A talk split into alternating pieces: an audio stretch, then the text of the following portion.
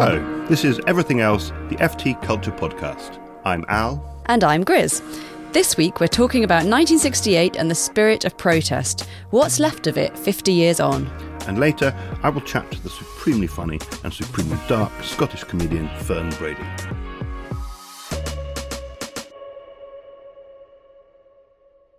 So, Al, how, how are you? I've been on holiday to Cornwall, which was lovely, apart from our boat nearly caught fire while we were in the middle of the sea and we had to be rescued.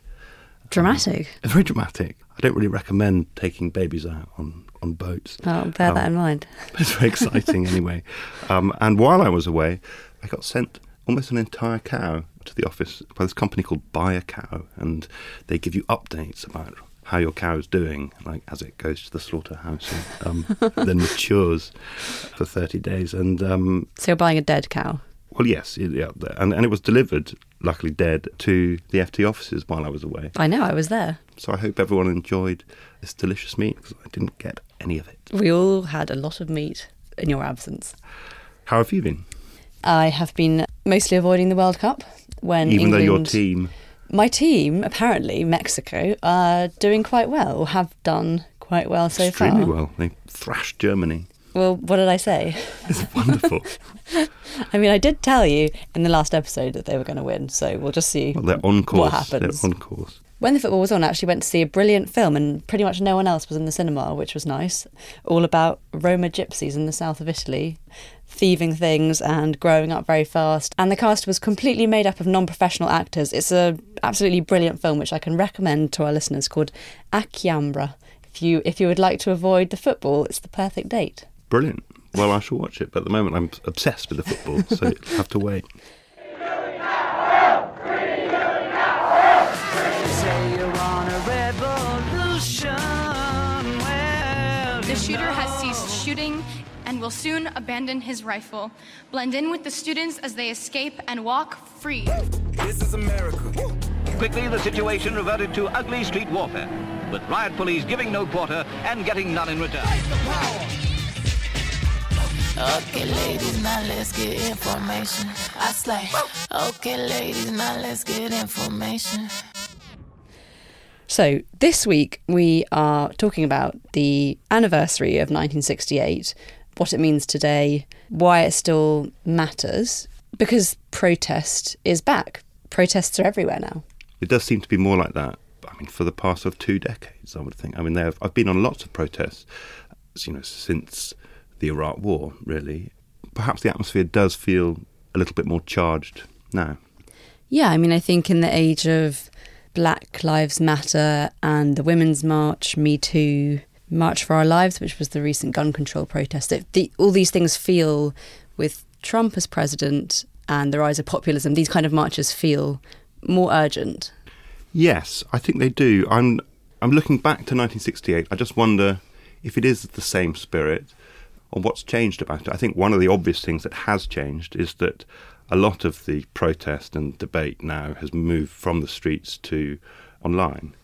And perhaps the nature of some of the protests or the politics behind some of the protests has also shifted towards more of identity politics than perhaps the more traditional left right. Yeah, I guess there's a sense that the protests are not being led as they would traditionally have been by white male students, that actually there's a the identity politics comes because there are different people leading these protests. They have different agendas, different perspectives on the world.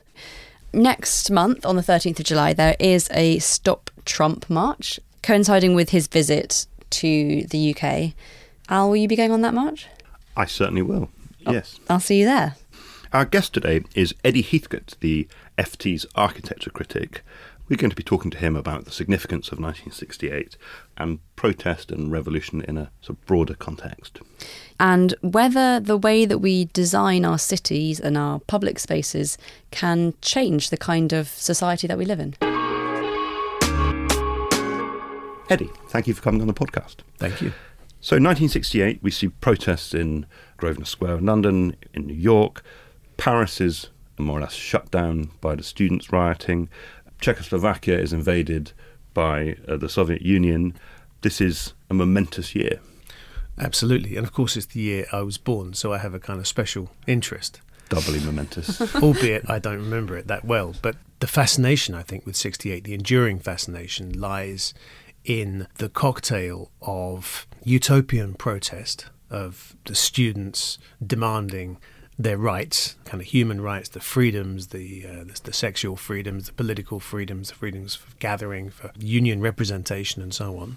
With the onset of the reaction already in the year, so at the, at the same time as you have this utopian spirit and the kind of emergence of the hippies and uh, retreat into the wilderness, you also have the assassination of Martin Luther King, the Vietnam War, you have the repression ultimately in Paris, the repression in Czechoslovakia, which is like the end moment of the optimism that started in 56 in, in Budapest. Simultaneously, these two things the explosion of utopian impulse and the onset of the reaction. 50 years on, I think it's possible and probably wrong to look back at 1968 with a sort of sense of romance. Is that right? I, I don't know. It's always difficult when you look back at any year and you look at all the things that happened in that year. It seems particularly momentous.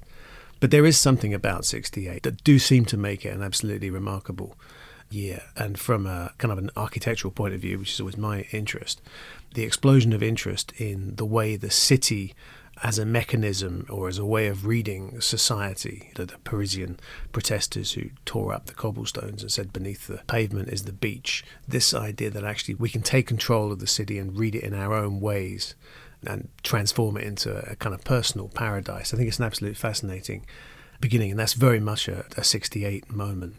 And we'll come on to this idea of the city and, and how part of the protest was about reshaping the city and changing the way that we that we live in a city. But coming back to that idea of 68 as containing protest and kind of counter protest, I think that's really interesting because today we have a similar thing. We have protest in the form of, for example, Me Too and the Women's March.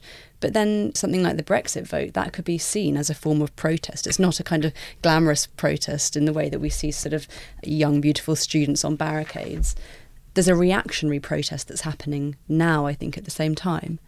That's right. There is still the impulse, not quite the revolutionary impulse that there was in, in 68, and the kind of idealism really severely dropped away. But I think probably now an increasing idea of the disenfranchisement of the citizens. In 68, there had been an explosion of the welfare state, of free education, and so on. And I think as those things are now rolling back, we do see a, a renewed discontent but also, as you say, there are protests on the other side now. It's a lot more atomized. The utopian spirit has gone. The single issues have emerged, you know, whether it's Brexit or the, the Me Too movement, Black Lives Matter. They're, uh, they're clearly they're, they're critical, fundamental, and important issues, but they're aimed at changing one specific thing. That idea that we could change society that's pretty much collapsed. I guess the last time we saw that was the Occupy. I think it's a confusing moment for exactly the kinds of people who might have protested in 1968. Today, they find themselves as cast as, as an elite establishment, mm-hmm. and notions of, sort of liberal progress seem to be sort of under attack with sort of anti-immigration marches, yeah. and in a way, the coin has flipped. Yeah, I mean, protest is no longer the preserve of kind of left wing students. People are protesting in different ways or using a vote to protest, but these are expressions of discontent. Yeah, I mean, a, a, Trump rally is in some ways a protest, isn't it? But it's exactly what Eddie's saying. It's not looking forward to going to a utopia. It's kind of harking back to something that was better in the old days, and we want to reclaim what we had rather than push forward to something new. Maybe. I mean, that's how I would see it. I think that's a very interesting point. I think the the generation of '68 were too young to remember the Second World War, and actually they got what they wanted broadly, and they became the most successful and wealthiest generation in human history. There is a, a sense now that that was the peak.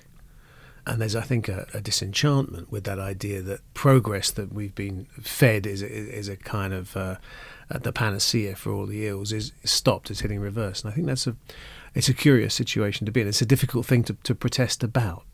One of the things, though, is that the sort of protests that we see about issues that we might characterise as identity politics, these are very powerful and kind of pervasive. I mean, it's interesting that we see them in pop culture and in sport, particularly. You know, the NFL players kneeling and refusing to sing the national anthem, you know, someone like Beyonce, who sort of started off as a pop princess, you know, she's now very political, and that's part of her brand, and that's it's okay to do that. She can do that and still be commercially very successful.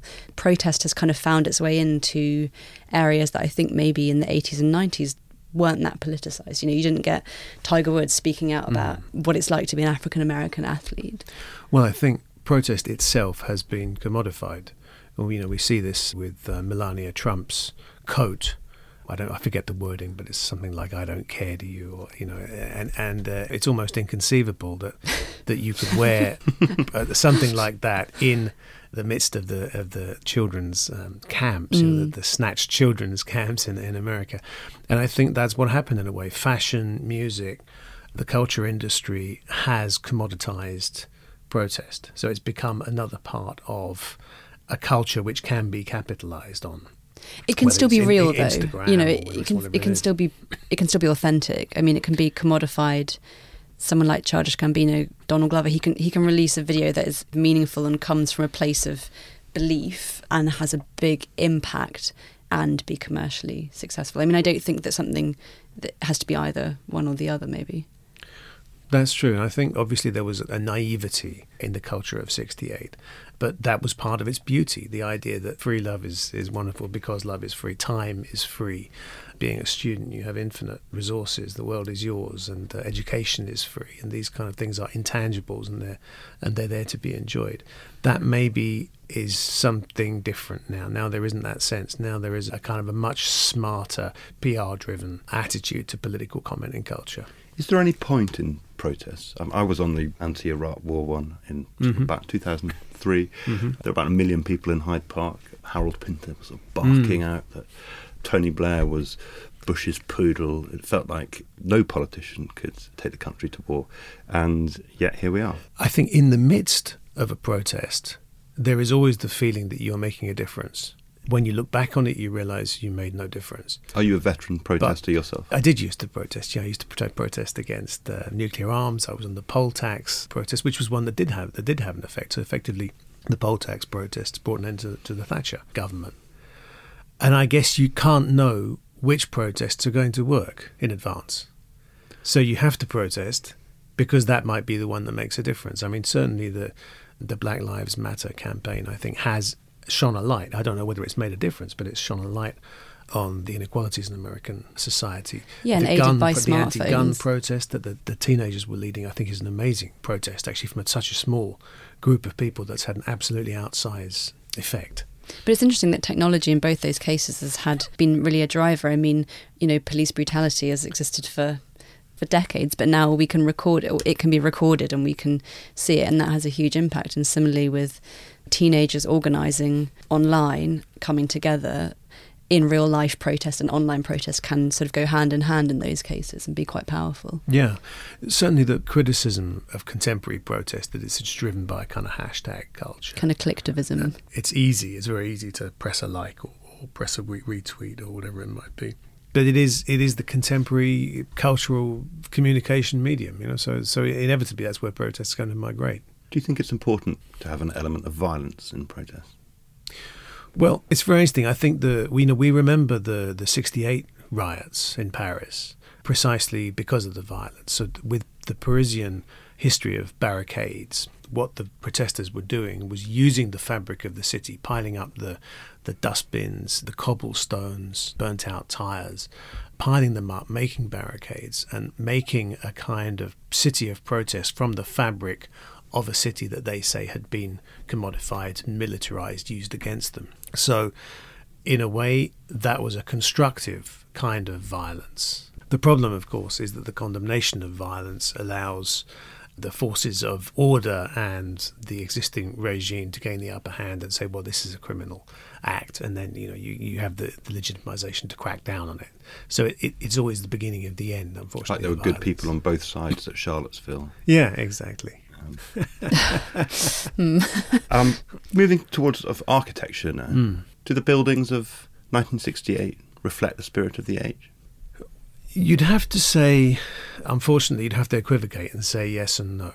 In 1968, Britain saw the collapse of a relatively new tower block, Ronan Point, which was the beginning of the end of the tower block as the social housing model. It was poorly built. Four people were killed when a, when a gas cooker exploded. Up to that moment, the post war period had been dominated by the attempt to build decent mass housing for the working classes to varying degrees of success. Again, now 50 years on, we see the kind of final wrecking ball taking itself to the products of that era, whether it's the Grenfell Tower or, or whether it's the Smithson's Robin Hood Gardens in East London. So the idealism, the utopianism embodied in the architecture of that era is on its last legs and is being demolished. And you can argue whether it's gentrification, you know, whether actually the buildings failed or not. But it's interesting that we're living in the moment now that sees the end of the period of architecture which came from 68. So, I mean, do you think architects building and designing today have a very different sort of view of what, what they're doing to change the city or to shape the city than they did in the post war period? With 68 in particular, you need to look at what was happening in the avant garde and in the universities. It was the um, student bodies that were the, the hotbed of protest. So, what interests us here in a way is what was bubbling. And that was a very particular and a very peculiar kind of architecture. That there was, as well as the state sponsored social housing and the shopping centres, the new towns, the things that we're familiar with, Milton Keynes came out of that era. There was also an atomization of architecture. The students didn't really, what the, the avant garde students didn't really want to be co opted by either the state or capital. So they attempted to find ways of turning on, tuning in, and dropping out. And there were architectural manifestations of this. The clearest example was this explosion of bubbles architects designing. Cushicle was one, which was an inflatable bubble that you could have all your, your stuff in. There was a, a Suitaloon, which was a kind of hybrid between clothing and uh, and a bubble. Both of those designed by members of Archigram. So, what's which- the point of this uh, bubble? and the bubble is a way of taking architecture out of the realm of a fixed infrastructure. You're completely mobile. It's a bit like your laptop on your mobile, but a kind of contemporary version that you you set yourself up an environment wherever you are. You zip yourself up into this kind of hamster wheel. Whether you're in the desert, it has its own little air conditioning how system. big- So you could How just sleep these in this bubbles? bubble. They were the size of I forget what they call these things that you, you have at fun fairs that you uh, you you Like a bouncy castle. not the bouncy Oh, like castle no. zorbing. zorbing they were zor- they were the um, they were the precursors of zorbs actually yeah And were they popular? no, not at all. No, they were What do you completely um, no, they, they were completely unrealistic. What they were, I think, was the beginning of the retreat into uh, individualism. The protests of '68 were very much about society, about transforming society. But actually, as we see, you know, what that generation did was to amplify the cult of the individual and the kind of the self-obsessed baby boomer, I suppose you'd call it. And you could see the germs of these already in these strangely idealistic and individualistic projects.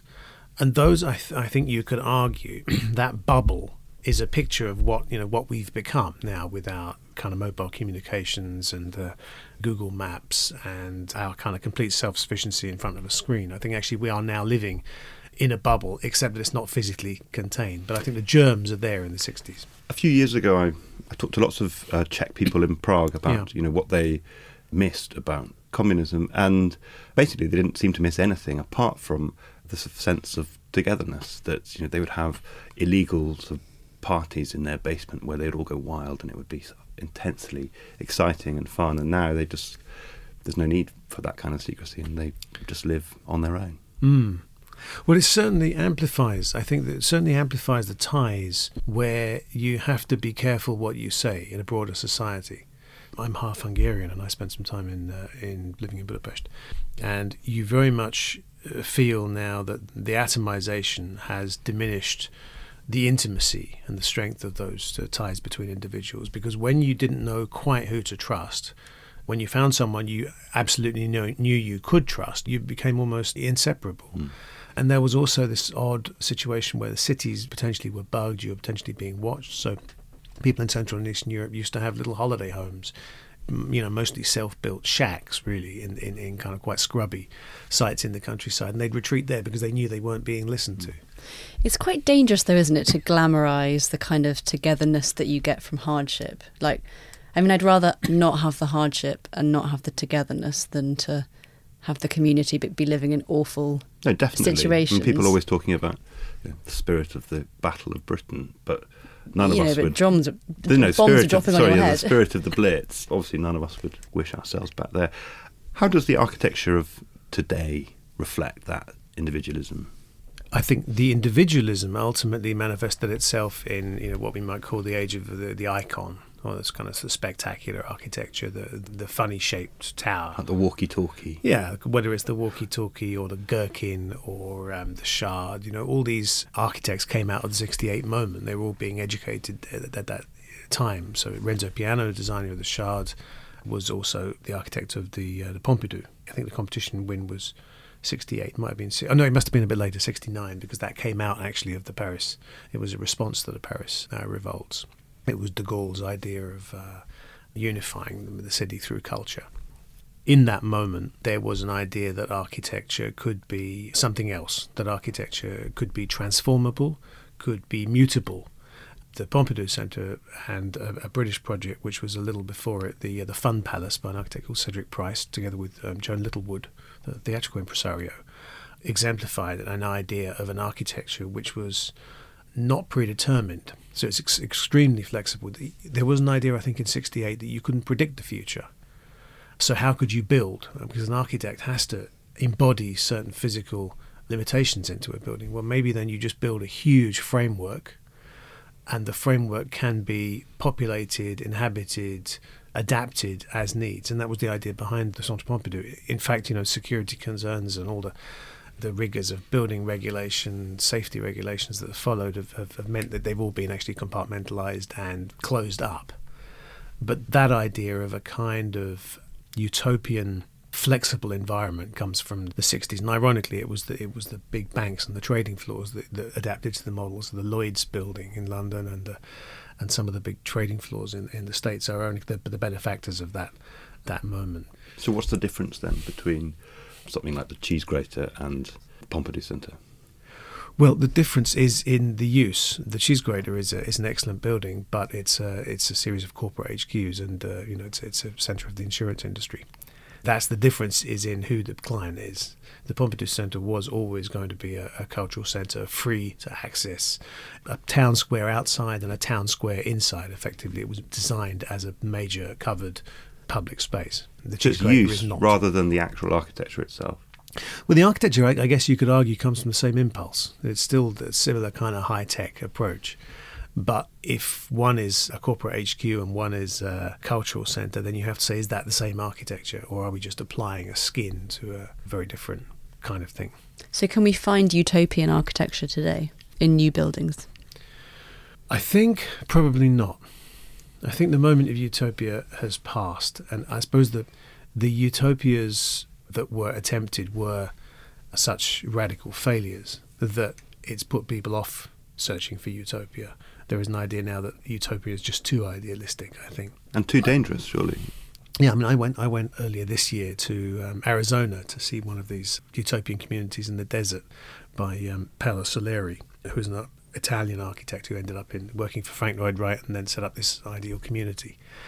And it's a it's a very strange place indeed. It's a kind of ex hippie commune, quite ambitious. The architecture is, is absolutely wonderful, but you know, now there were all kinds of problems coming out about abuse within the community and. Uh, kind of little factionalism and um, and the tensions that, that always existed there. And the, the idea is still there that they're going to still be carried on, that they, they're going to somehow expand into the cities they were always envisaged to be, but it's delusional. Well, on that happy On note, on that happy note. Eddie, thank you very much for coming on the podcast. Absolute pleasure. So, Al, tell me about Fern Brady. Fern Brady is a brilliant young Scottish comedian. She's very confessional. She's completely unsparing of herself and everyone else. She's sort of quirky and dark. I heard her on the news quiz on Radio 4, and she's very, very funny. She talks about, you know, how she was a stripper um, when she was at Edinburgh University. Uh, she would talk about her appearance. She has a dark, misanthropic edge, and she's wonderful. Is a dark misanthropic edge something you can relate to, Al? Not at all. Is she, I mean, is she super famous? No, she's not incredibly famous. I think she will be, but you know, I think we've caught her at a point where she's about to become a household name. Here she is now.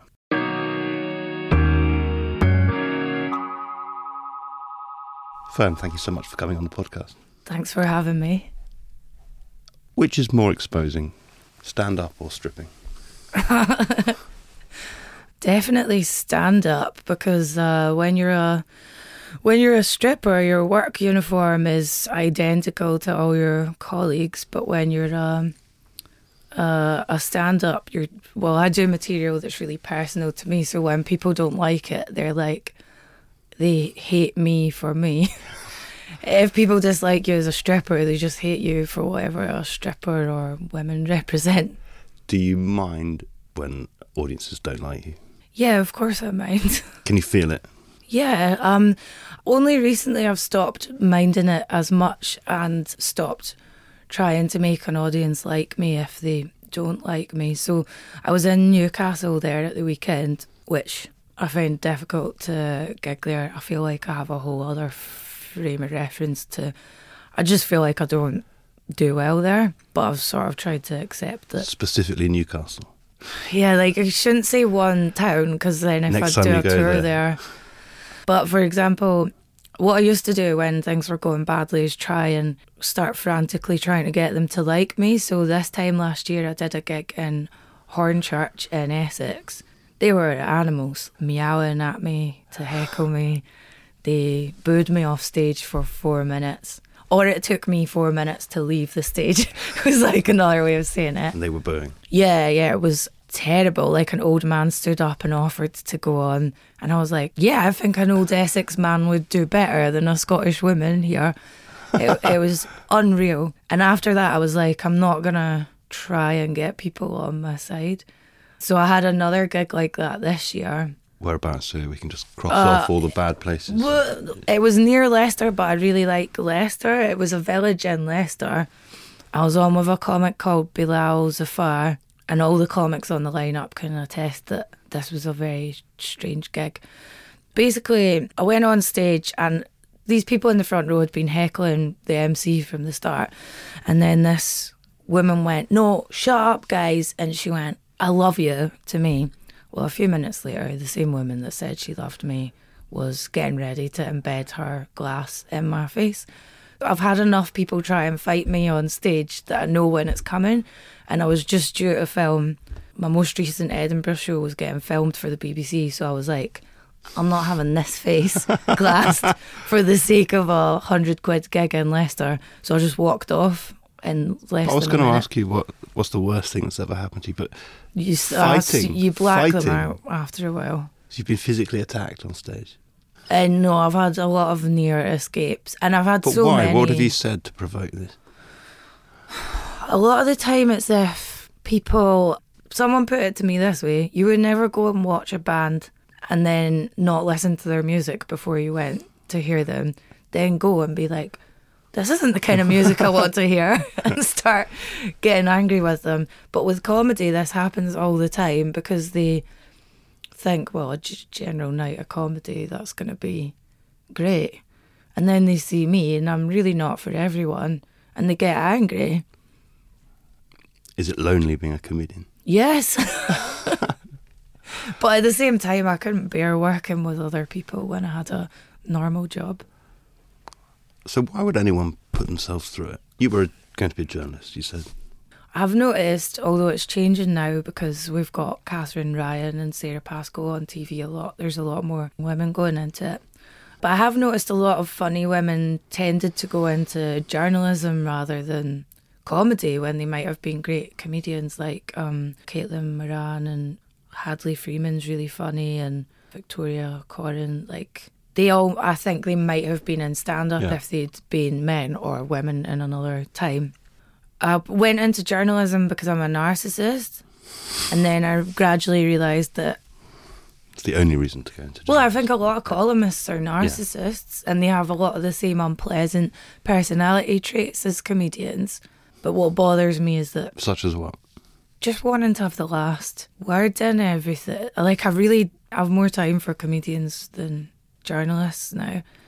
I ended up realizing I didn't want to be a journalist because I like writing, but I didn't want to do death knocks.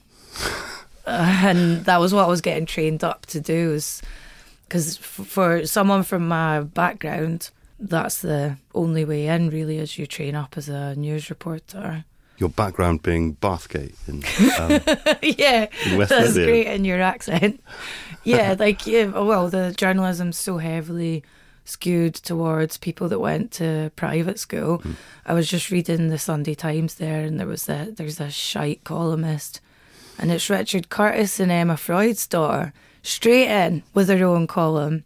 It disgusts me, to be quite honest with you. But Not just her, but yeah. loads of them. but it's true of PAL shows as well, isn't it? Yeah, man. Like I was, I'm going to meet him after this. Actually, I was gigging with Phil Wang in Australia, and we were talking about benefiting from. Well, like there's a big thing just now with diversity and TV commissioning. Now I benefit from this because I'm a, a woman, and I said to him, well, in terms of ethnic minorities getting on, what tends to happen is the posh, the poshest ethnic minorities get on first because I feel commissioners want to see the closest thing to a middle class white person on. And Phil went, like, who? I went, you, like you. and, uh, and we were sitting in a car full of comedians, and I said, everyone in this car has been to private school except for me. He was like, really? And I was like, yeah. Abingdon, Blackrock College. I was like pointing out all the schools they went to. Would you describe yourself as politically engaged? Yeah, I got confused because I kept I kept getting put on um, political panel shows. Like I, I didn't know why, and then because my boyfriend works in politics and he's what I would think of as someone who knows stuff about politics, whereas I just sort of make confident, declarative statements. You were on the news quiz. Yeah, like I do the things Yeah. like that. But I wouldn't. There's like real political comedians like um, Andy Zaltzman and Matt Forde. They'd be the type who'd be really Mm-hmm. So why, interested. why aren't in- you real? well, I'm political, but I'm not interested in party politics, and I don't. Are you interested in Me Too? Yeah, yeah, pretty obsessed with it. So I'm interested in things like that and gay rights, but in terms of following what's going on in Westminster, I'm not. I find that hard to be interested in. Are you pleased with how the Me Too movement is going? I am, but I keep worrying it's all just temporary. All the guys that are paying attention to the Me Too thing are the ones that were already pretty sound to begin with. Although I have noticed it's definitely entered people's consciousness. Like my dad's pretty basic, and he phoned me up going on about Emma Thompson's interview about sexual harassment. And I've noticed like guys that are sexist will preface saying a sexist thing with oh, I don't, I don't know if this is misogynistic. People weren't even using the word misogyny a few years back as frequently as they are now. That's a good thing. Yeah, but I still have guys, all the male comedians that I don't mind hugging at gigs, don't hug me anymore. Like at the weekend there, I had an open spot. Open spot means a new comedian. Right. Kept trying to hug me before and after he went on stage. And I was like, what are you doing? Sometimes I go, look, we're living in a post Weinstein era. Have you missed out on this? yes. Where does your comedy come from? Just uh, wretchedness and misery. Misanthropy is a theme in some of your gigs, no? Yeah, well, I, I don't take antidepressants since doing comedy because if I can get to the right level of depression, then it's really good for um, my stand up. But that's quite dangerous trying to find the balance. I was going to ask, you know, does it help to be angry and paranoid? Yeah. Many comedians do seem to be angry, and that might be just a cliche. No, even even comedy that you think is nice on stage comes from bad feelings. Talk Well- me through how the um, getting to a certain level of depression gets you to your funniest. Well, because if you're depressed, you don't care what people think as much. You have a much higher tolerance for embarrassment because you feel dead inside. A lot of the best gigs I've had have been where I'm either depressed or I'm very tired from working a lot. Like when I was new, I cared too much about how well the gig went. And I remember an older comedian was like, You just need to not give a shit. You have to not give a shit. And that's good advice, but you can only, it can only happen from gigging to the point of exhaustion. You have to get to the point where comedy is just like a normal job. So, for example, when I was in Melbourne, we all did this gala at the Sydney Opera House, but it came at the end of a month of us working every day. So I just was like, oh, I just can't, oh, I can't be bothered with this. So I went on and did a good gig, but I felt nothing, and that's good for comedy. How depressed are you right now? I'm quite good at the moment because I've just had a month off. But it, you would be bad if you were going to do a gig now. No, I'm doing a gig tonight, and I I tell you what I enjoy now is um, trying out new material and having it go well. When you start comedy, just going on stage makes you feel really excited and you feel physically nervous. Like I used to be so excited when I started comedy that I couldn't sleep after when I got home from the gig. But now it almost is like taking cocaine where you have to they've said that comedians get like a dopamine rush mm-hmm. from doing it, but it feels like you have to go further and further and play to bigger audiences or do mm-hmm. new You become addicted. material. Yeah, it's addictive. Is it addiction addiction to the audience response? Yeah, it's definitely like a lot of comedians I've heard get grumpy when they're off for a bit, and I get that as well. You don't because know the- why. you're coming down. Yeah, because you have to go and do another gig. So if you've had a bad day, it doesn't matter. You'll, you'll be That helps. that'll be a good thing. Yeah, so I used to have a normal job for the first three years of doing this. Which was what?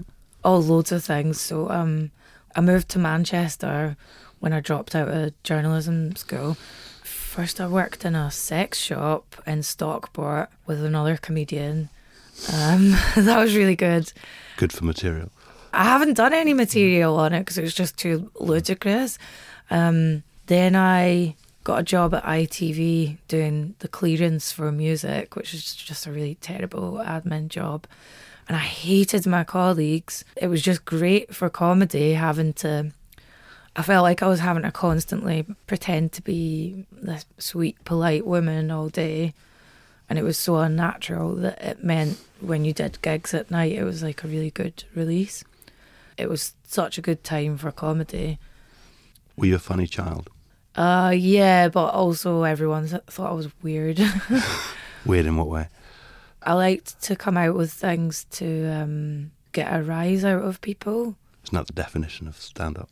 I remember making my parents laugh because I had a job in Boots when I was 15 or 16 and I hated all the women that I worked with and I used to come home and basically do stand up to my parents, insulting all my colleagues and talking about getting bullied.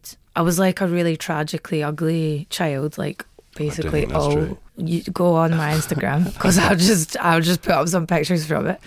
So um, Joan Rivers said like no female comedian was a pretty child because it means you you have to like work hard to get people's approval in other ways. Whereas if you're a pretty child, You could just You sit just- there looking pretty. yeah, yeah, and then you don't have a personality. I had like big thick glasses when I was a kid and a sort of bowl cut. I used to do martial arts. This is so awful. And um, I hated everyone in the martial arts class as well. Taekwondo, that was it. And my parents found that I'd drawn a cartoon series of all, all the people that I hated in this class and just like drawings of me with my big glasses. So I was I was really weird. I was always making things like that. You studied Arabic and Islamic history at Edinburgh University. Yeah, but I quit for English literature, and someone's put on my Wikipedia page that I've got a degree in Arabic, and I haven't. Yeah, that's where I got my information from. Yeah, I, I don't know how to change. If you know how to edit a Wikipedia, can you change it? Because I don't know how. Oh, I don't know. It's a bit of a leap, isn't it? From Arabic. Arabic and Islamic history to English. stripping and stand up. Well, I was doing stripping at uni. I wasn't Yeah. aspiring to be a stripper. But it's still a leap into stand up. No? Were your parents pleased when you said No, about stand up. Yeah.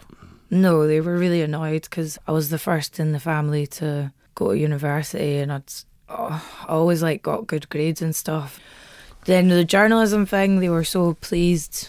And then when I started doing comedy, it's a really hard sell oh to your parents because you don't get paid anything when you start off. Yeah, so did you think, okay, I'm going to give it a certain amount of time?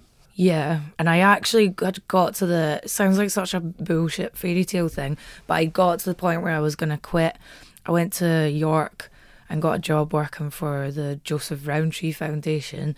I did this like graduate job because I was like, I have a degree, I have to stop mucking about with stand up.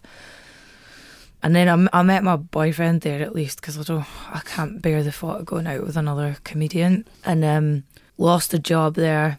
And then, while I was depressed and on the dole, I started writing Guardian stuff. And then, off the back of that, got on Stewart Lee's TV show and got an agent and moved to London. Now, my dad's really proud of me doing it. But for years, he was like, why don't you just get a proper job? And when I first did the Edinburgh Festival, I, I had to do um, I did a medical trial to pay for it. Um, a lot of comedians get their fringe paid for by their parents, Yeah. you know. So I did this thing called flu camp, where you get locked in a in this medical ward for ten days and get the flu put up your nose, and that paid for my first Edinburgh. How, how was how was the flu? It was fine. It was it was worth it. And but my dad was like, because he wasn't going to pay for it. I've just got my head around you not making money from this, and now you're telling me people pay to go to the Edinburgh Festival. But now I tell him what I'm getting paid for stuff, and he's like, never stop working, take every job. For any stand up, is it possible to feel like you've made it? No, I just realised that recently. That it's just there's always there's always a bigger gig that you should be aiming for. Yeah, or like it's really DVD when you realize that it's terrible. Like so, I because my boyfriend used to say that I would shout over and over again the same three sentences. I would say, "Let's get married. Nothing is happening in my career, and I want a dog." And he said, "Now that's changed to just saying too much is happening in my career." what a wanker! But you still want a dog. yeah, but I can't because I'm away all the time working. Do you find that a lot of your comedy is very personal, and that you know you're pouring yourself out on stage night after night? It must be emotionally very draining no? Yeah. and potentially unhealthy. Oh yeah, yeah. That's why I had to have time off there because So it was just after Melbourne, you were a husk. show. Yeah, because I'd been doing the same show since Edinburgh. But when you say you're doing the same show, it. it must I started every to change it. Yeah, it was totally different by the end. Can it accommodate hecklers? No. Well, not a storytelling Edinburgh show. Now, I don't mind hecklers. Women generally don't get heckled because it's a power thing. People heckle women by wolf whistling. It's never a good thing when That's they do not that. a good. No, that can't be. That can't No, lead. no, can't lead anywhere funny. That. No, it's just uh, saying I want to shag you instead of I want to listen to you. It's a way of insulting us. So I don't mind hecklers, but it's tricky dealing with them in a storytelling show where you've got to be in and out the venue within an hour. In some gigs, I would welcome hecklers rather than silence. But um, You do TV, radio, stand up. Do you have a preference? my favourite thing is to do five minutes of stand up on TV because then it's like a normal gig. The thing that I do all the time. So it's good doing it on TV because you're just getting to be yourself. I never thought I would like doing topical panel shows because I do one in Scotland that's similar to the news quiz.